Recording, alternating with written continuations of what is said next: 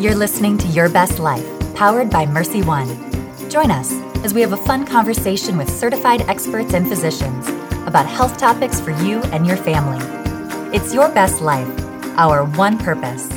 Well, we're just a week away from RAGBRAI, and that means we have another bike themed podcast for you. Dr. Richard Deming has been a guest on our podcast before, and in this episode, you'll hear a story that only he can tell his journey of recovery after a training ride ended with a severe crash, sending him to intensive care. The story is brought to us today with special thanks to the Des Moines Storyteller Project and the Des Moines Register. A bike accident taught this Iowa cancer doctor how to truly live. Take a listen. Oh, what a beautiful morning. Oh, what a beautiful day. I've got a beautiful feeling. Everything's going my way. There are mornings in my life when that song just erupts from me without me even thinking about it. It might be when I'm skiing down a slope of powder or I'm climbing up a mountain slope. But on Saturday, July 7th, 2018, that song sprang forth as I was riding my bike. It was a gorgeous day. Sunny, not a cloud in the sky, no humidity, no wind. I was riding my bike with a group of friends, fellow triathletes. We were doing a training ride. We were starting in downtown Des Moines. We were going to do a 112 mile bike ride heading north. And it's on mornings like this, I just feel, I just feel so alive. And I know I feel just truly happy when, oh, what a beautiful morning, just pops into my head and just springs from my throat. And this particular Saturday morning, everything really was going my way. I was uh, in sync with doing training for a Ironman triathlon that was going to start in two months. It was going to be my fifth Ironman since I had started doing triathlons 15 years before at the age of 50. I was like pushing myself mentally and physically to do things that some people might think are above and beyond what they can do. A ski friend of mine once reminded me if you're not living on the edge, you're taking up too much space. Those words of wisdom, along with nothing succeeds like excess, and anything worth doing is worth overdoing, have always informed my adult life. I was definitely not a jock growing up. It wasn't until I started medical school that I actually became an athlete. I remember I was surprised the first year of medical school, I had noon hours free. I just started running endless circles on a track, and before you know it, I became a self made marathon runner. And as I started running longer and longer distances, it dawned on me that running, like life, is just a manifestation of your determination to just keep going. Your willingness to take one more step a million more times without stopping. And in medical school, I also realized that if you got a little bit of OCD and a lot of caffeine, there's very little in life that you can't accomplish. But back to my beautiful morning.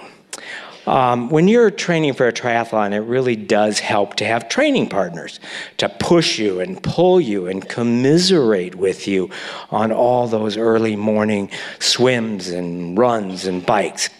We had stopped at a convenience store just after the sun came up for a quick slice of breakfast pizza, and then we were back on the road pedaling north toward Elkhart. In order to go faster and make the ride more interesting, we decided to ride in a pace line. Now, what that means is that you're riding in single file, very close together, with your wheels just inches apart. Life was good.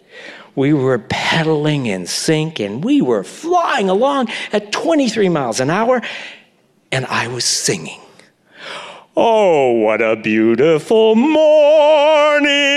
Oh, what a beautiful shit!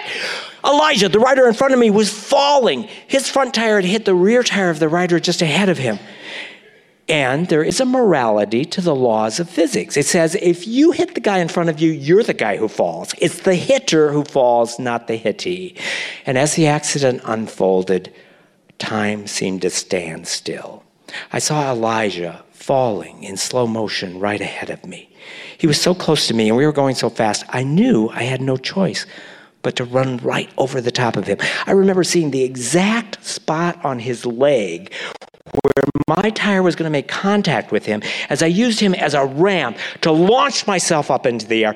And all of a sudden, I was flying through the air like a lawn dart. I remember seeing the white dashed lines down the center of the highway. And I remember thinking that, that it was almost like subconsciously I was aiming for one of those white lines to be the target where I was going to, where I was going to stick the landing.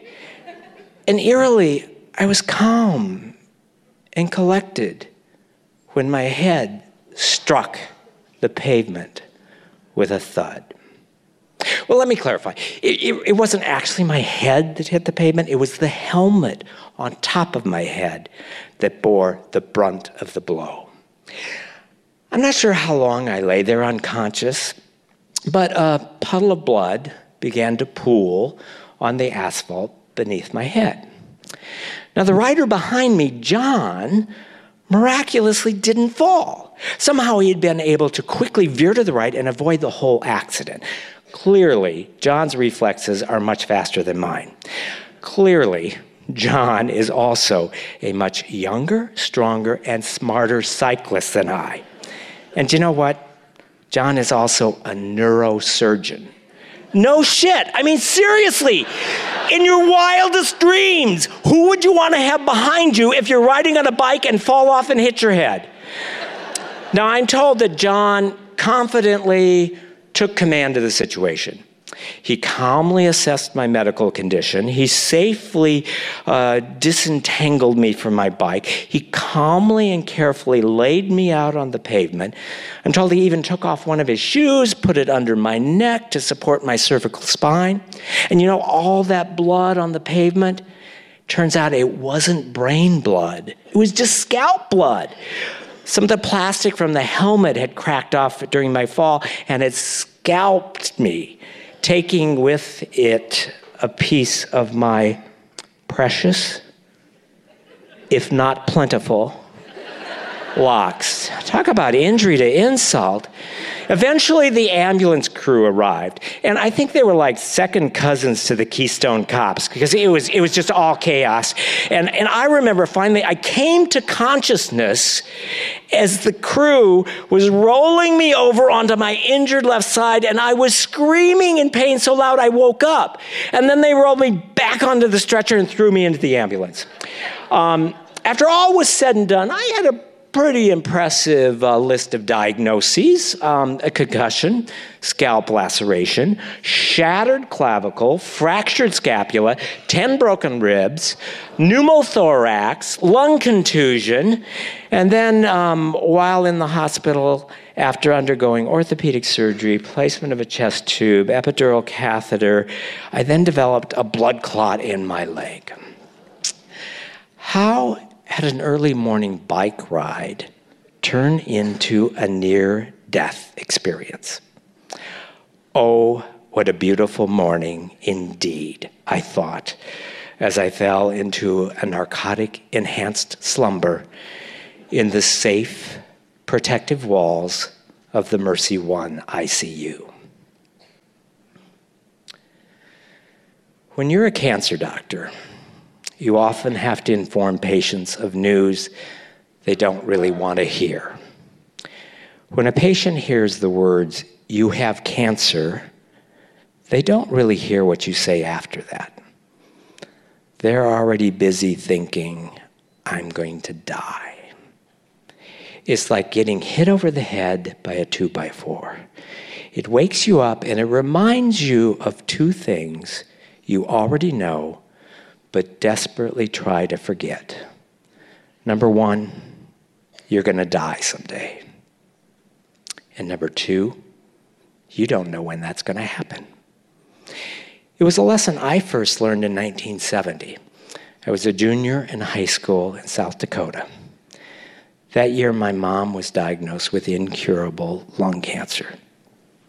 She died at age 52, just as I was beginning my second year of medical school. I've always been reluctant to acknowledge the role that my mom's death played in my journey to becoming a physician. Telling people that um, I became a cancer doctor because my mom died of cancer seemed shallow and trite. But now, 40 years after graduating from medical school, I recognize that it has been her gentle, firm, invisible hand on my back, guiding me all along to where I have come, helping me to realize that what may started out as a career in medicine has truly transformed into a ministry of healing. It's ironic, but a cancer diagnosis or a bicycle accident or any brush with death can wake us up. It can teach us how to live. The knowledge of our mortality has the power to wake us up to the reality that we are alive. It can even inspire us to pursue lives with more purpose and passion and compassion. If diamonds were as plentiful as grains of sand, they'd be worthless. If we lived forever, wasting a day of our life would be trivial. But it's precisely because we don't live forever that today is so valuable. You see, understanding that you will die someday is not an invitation to sulk and mourn. It's a trumpet blast to awaken us to all the possibilities that today presents. Maybe it was that trumpet blast, or maybe it was just the ringing of my cell phone that I had stubbornly refused to give up when I got admitted to the hospital that woke me from my ICU slumber. And after two weeks and surgeries and rehabilitation and a lot of reflection, I now knew viscerally what I had only known intellectually before this accident. We are all just dangling by a thread. Danger and death are around every corner. But that knowledge doesn't need to scare us. And after my experience, it didn't scare me. It woke me up to the realization that living was what I had to get back to. And fast. In five short weeks, I was scheduled to lead 20 cancer survivors and caregivers on a 21 day, 108 mile climb to the most sacred mountain in Tibet. It was, a, it was a journey that I had been planning for over a year. This mind body spirit journey would culminate in the circumambulation of Mount Kailash, a 23,000 foot peak in western Tibet. I remember the first day that they let me get out of my bed in the ICU. On that day, I made a very short circumambulation of the ICU nursing station. While doing so, I contemplated the climb in the Himalayas. I wondered, what if this journey to Tibet was beyond my reach? What if I couldn't do it? What if I failed? But what if I failed to try? On every other above and beyond cancer journey, whether to Mount Everest or Kilimanjaro or Machu Picchu, I was always sure of myself. I was always the one willing to go further, farther, faster, higher, carrying an extra big backpack with additional gear for everyone. But this trip to Tibet was different. On September 14th, 2018, as I completed the sacred circle around Mount Kailash, I wasn't carrying a backpack. My patients and my teammates were carrying my load for me. Never forget, none of us is as strong as all of us. Hugs work in both directions. It's a great day to be alive. And always remember wear your helmet. Thank you. Thanks again to the Des Moines Storytellers Project and Des Moines Register. And you can find a video of Dr. Deming's speech online. We've put a link to that in the podcast description. And you can find Dr. Deming on this year's RAGBRAI. He'll be the one in the MercyOne bike jersey.